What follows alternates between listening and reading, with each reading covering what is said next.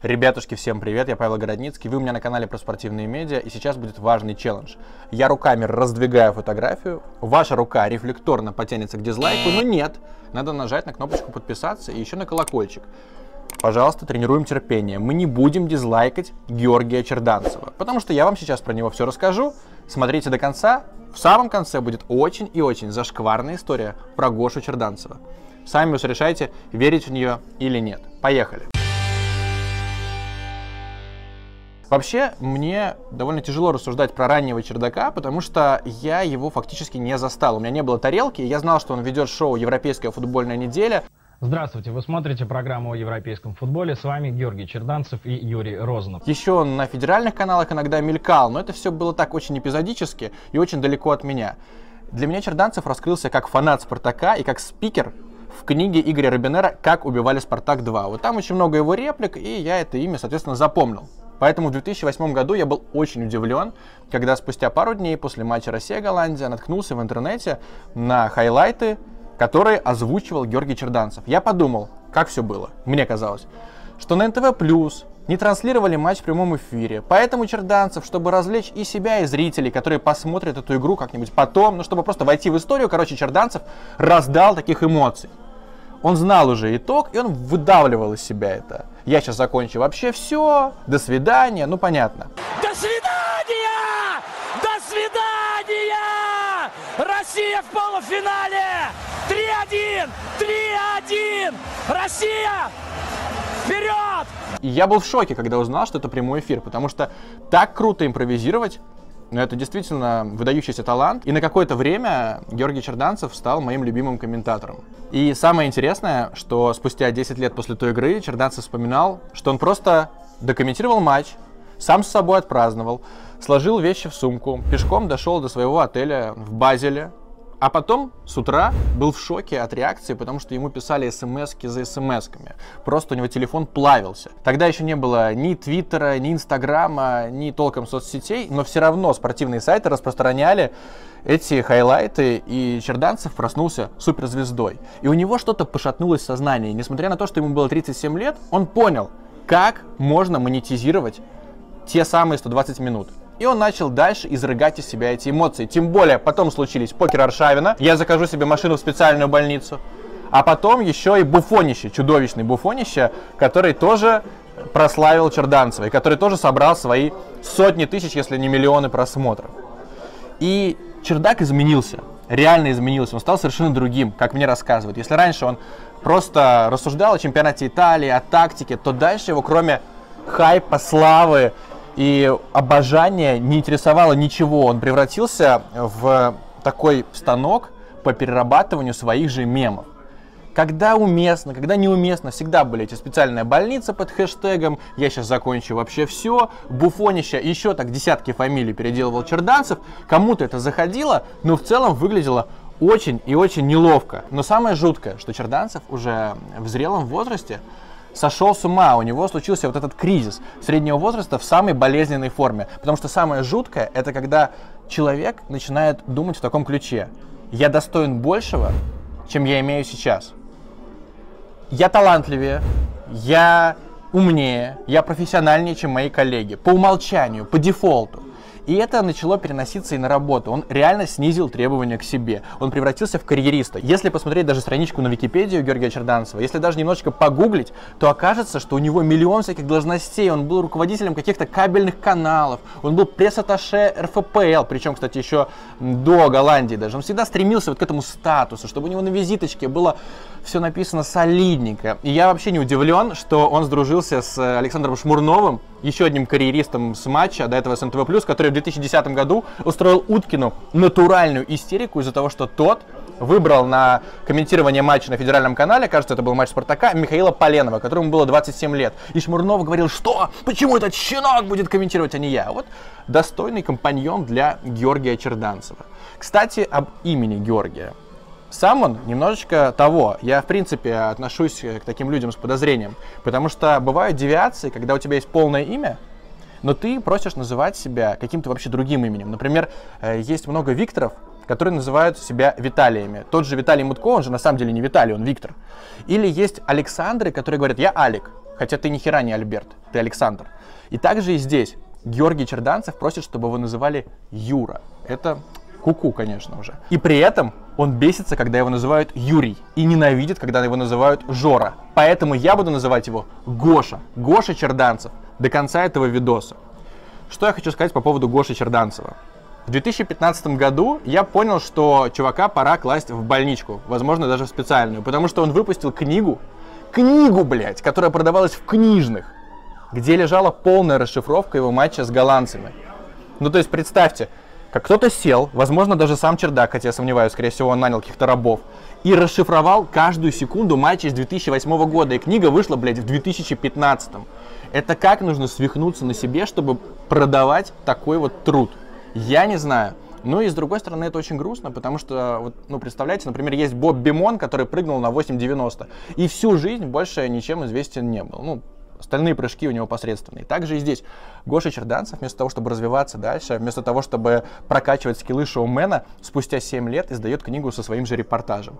Кстати, перед чемпионатом мира 2018 года он повторил свой знаменательный литературный опыт и выпустил книгу «История чемпионатов мира», уже чтобы себя как-то подать с заносчивым ебалом знатока, что не только хайпить умеет, но и добывать фактуру. Мне прислали эту книгу, мои знакомые из издательства прислали PDF-ку, я скинул на тест своему знакомому, который не имеет отношения к футболу. Я спросил просто, тебе интересно или нет? Ну там вообще фактурно, как ты можешь оценить? А этот человек очень умный, очень шаристый. И он вечер провел с этой книгой и прислал мне самую исчерпывающую рецензию. Он сказал, благодаря Черданцеву я понял, как выглядит графомания. Это правда, там ужасная книга. То есть э, Гоша Черданцев себя сейчас продает и прославляет всеми возможными способами. Важно это понимать. Но, в принципе, есть еще несколько тезисов про Черданцева, более свежих, потому что все знают, что он повторяется, все знают, что он себя обожает. Но давайте поговорим об ипотеке и еще паре некрасивых историй в исполнении чердака. Лет пять назад в соцсетях, да и в комментариях на всяких спортивных сайтах Георгия Черданцева, Гошу Черданцева, прошу прощения, не называли иначе, кроме как Жора Ипотека. Потому что в 2009 году он дал интервью Спортсу и сказал, что у него ипотека. И потом начали люди думать, что он продал свою жопу вообще всем, кому возможно, чтобы поскорее закрыть свою замечательную ипотеку и поэтому называли его Жора Ипотека. Но я считаю, что ничего нет стыдного в ипотеке, согласитесь. У Дудя, например, в 2015 году, вот он тоже поражался, что такого в ипотеке. У него тоже была ипотека. У меня пока ее нет, но я не, не исключаю совершенно, что когда-нибудь появится. У нас, по-моему, полстраны в кредитном рабстве. Ну алло, у нас люди берут микрокредиты. Проблема не в ипотеке. Проблема в том, что Черданцев сам признался, у него была ипотека в долларах, а люди, у которых долларовые ипотеки, долларовые кредиты, они по умолчанию странные, потому что зачем брать кредит в валюте, которой ты не зарабатываешь? Вероятно, Черданцев себя в середине нулевых считал самым умненьким, что он сейчас по выгодному курсу все отдаст, там проценты так себе, а потом, оп, грянул кризис, и ипотека в долларах уже не стала казаться такой сладенькой. Поэтому я бы шеймил чердака не за саму ипотеку, а за факт того, что она была валютной. Но он уже сказал, что давным-давно ее закрыл, поэтому забудем о его ипотечных опытах. Минутка позитива про Георгия Черданцева. Как выяснилось, он крайне самоироничен. У меня две истории на эту тему. Первая. Глебчик Чернявский ходил в эфир Матч ТВ, и там очень стеснялся. Сидел, у него грим тек, он потел, что-то не мог подобрать слова, и как раз ведущим студии был Черданцев. И вот в одну из пауз Чердак ему говорит, Глебчик, расслабься, пошути надо мной, ну что-нибудь скажи про ипотеку, ну давай, чувствуй себя здесь как дома. То есть он, в принципе, сам понимает, что он мементичен, и что ипотека это никак вообще не обидно. Вторая история, такая же забавная. Ее рассказывал уже Дудь. Была какая-то студия перед матчем, ну знаете, когда сидят комментаторы, эксперты, и там на заднем плане стадион. И вот Черданцев сидит, сидит, сидит, и слышится в эфире очень-очень характерный звук мужского взбздежа. И вместо того, чтобы как-то смутиться или сделать вид, что это он, не он, там, что это где-то просто микрофон пернул, Черданцев так бросил в сторону. «Хм, кисадилья. То есть его это вообще никак не напрягло, но кисадилья пошла и ладно. И еще он, насколько я знаю, легко относится к своей ставочной статистике, что все его прогнозы сбываются наоборот, и умеет реально над собой подшутить. За это Георгию Черданцеву респект. А теперь мы переходим к реальной грязи. 2017 год. Все, наверное, помнят эту замечательную историю, как э, Геннадий Орлов, Кирилл Дементьев и Алексей Андронов пришли в купол ВКонтакте, чтобы провести оттуда стрим. И вот они еще не знали, что стрим уже ведется, и сидели, общались как бы между собой. И Орлов такой, ой, да на Матч ТВ денег нет, трансляции нет, комментаторов сокращают, все, жопа. Кирилл Дементьев сидел поддакивал, Андронов просто в телефон пялился и никак почти не реагировал. И, естественно, как только это вырезали, добавили в Твиттер, залил мой коллега Антон Ванюшов. Привет, Антон. Вот, как только это все случилось, видос стал вирусным. Ну, потому что Орлов, не зная, что его снимают, казнил Матч ТВ. И потом эти комментаторы выкручивались крайне жалко. То есть сам Геннадий Сергеевич сказал, что это подтасовка звука, это монтаж. Дементьев сказал, что Антон Ванюшов мразь, потому что из общей трансляции вырезал вот этот фрагмент. Я не знаю, почему Антон мразь.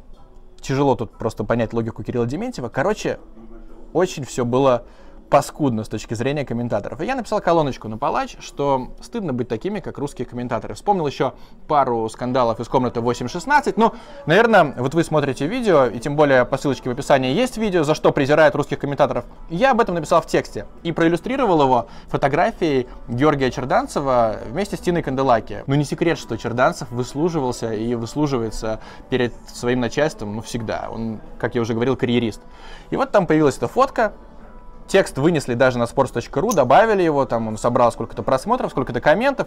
В целом стал таким полухитом. Проходит месяц. Георгий Черданцев приезжает в Петербург на лекторий «Зенита». «Зенит» раньше приглашал медийных людей, там главного редактора, например, «Спортэкспресса» Максима Максимова, Юрия Дудя, ну и Черданцев тоже приехал. И в тот день, когда он был в Петербурге, я сидел в этом же барчике вечером, и мне приходит сообщение от знакомого, говорит, слушай, тебя сегодня Черданцев-то вспоминал на лекции? Говорит, что ты должен был прийти, но зассал.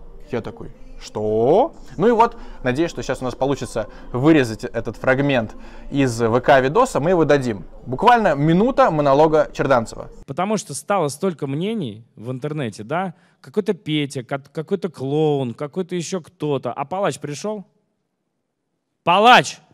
Нет. Зассал, значит, да? Я же его звал. Да, помню. Есть же какой-то блогер такой, Палач называется, которому лет 15 примерно, Да и он нет, там старше Паша. всех клеймит, да, в интернетах. Я ему сказал, вернее, я через Федора передал. Я говорю, я приеду в Петербург, приезжай, поговорим с тобой тет-а-тет, в лицо в лицо. Все, что ты пишешь, скажешь мне в лицо и послушай, что я тебе отвечу. Где он? Занят. Где он? Занят. Ну, слушай, мы не уполномочены за Секунду, нет, подожди. Вот, пожалуйста.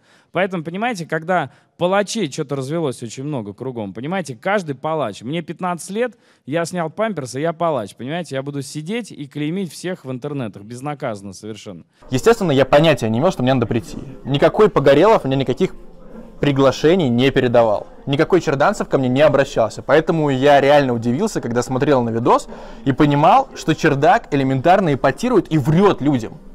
Ну, то есть, как бы он в пустоту такой, а, 15-летний блогер палач, засал. Я такой, угу. Ну, думаю, надо как-то отвечать. Мне мой друг Гарри Топор тут же предложил, чтобы я позвонил Черданцеву, сказал, я тебе вызову такси в любую точку, давай с тобой разберемся. Но я решил, что мне нужно как-то извлечь еще выгоду, и я на палаче написал текст, что я правда не знал о приглашении, и Георгий, давайте с вами побеседуем и выясним, кто же на самом деле это зассал. Ноль реакции. Я выкладываю в Твиттер, отмечаю Черданцева, ноль реакции. Гарри Топор отмечает Черданцева, ноль реакции. Sports.ru пишет об этой истории, ноль реакции. То есть Георгий Черданцев ртом выписал чек, который не смогла обналичить его жопа. Кто на самом деле зассал? Гоша Черданцев. Но если вы будете задавать мне вопрос, хотел бы я отпиздить Гошана или нет, я бы сказал, что конечно же нет. Может быть мне еще, как говорил классик, дать поебалу Джарахову или там Тимуру Журавелю. Ну, Гоша Черданцев сильно меньше меня. Я бы, может быть, с ним побеседовал бы очень вежливо, сказал бы респект вам, Георгий, за 2008 год, за Андрея Аршавина, за Буфонище. Но все-таки следите немножечко за своей хлеборезочкой, за своей метлой, когда вы кого-то называете 15-летним блогером, когда вы говорите, что кто-то засал. Давайте, Георгий, будем вежливыми и воспитанными. Вот и все, что я бы ему сказал. Ну или леща бы, может быть, дал бы. Ну, это если бы он начал сильно брыкаться и говорить, да ты там, да. Короче, закукарекал бы. Насколько я знаю, он в жизни более адекватен, чем в соцсетях, так что вряд ли он бы полез. Ну и все, самый мерзкий сюжет про Гошу Черданцева. Этой истории нет даже в огромном ресерче Романа Муна, который вышел на sports.ru в 2017 году. Несколько лет назад, по-моему, года три назад, бывший издатель спорта «День за днем» Владислав Бочаров у себя в Фейсбуке написал, что на Матч ТВ работает опущенный комментатор. Почему, по версии Бочарова, этот комментатор был опущен? Потому что жена этого комментатора в свое время сбила человека, не знаю, насмерть, не насмерть, неважно. И комментатор попросил покровительства у Евгения Гиннера, чтобы Гиннер отмазал супругу. Гиннер отмазал, и теперь этот комментатор ничего плохого про ЦСКА не говорит ни в одном эфире. По моей информации, которая подтвердилась многими источниками, здесь речь идет исключительно о Гоше Черданцеве. Поэтому следите за тем, что он говорит про ЦСКА. И если что, Евгений Ленорович, не надо, пожалуйста, меня закатывать в бетон. Я не виноват. Я пересказываю чужую информацию. Все хорошо. Ничего страшного. Может быть, это неправда. Короче, заранее извиняюсь. Надеюсь, меня не убьют, потому что Бочаров тут же удалил свой пост, вот практически через 10 минут. Успели дать некоторые сайты эту новость, но он удалил этот пост. И в 2018 году, когда я собирался уже рассказать эту историю, мне тоже позвонили, намекнули, что рассказывать не надо. Поэтому, если со мной что-то случится, друзья, подписывайтесь на канал, ставьте лайки, ну и посмертно пишите какие-нибудь комменты. Чао!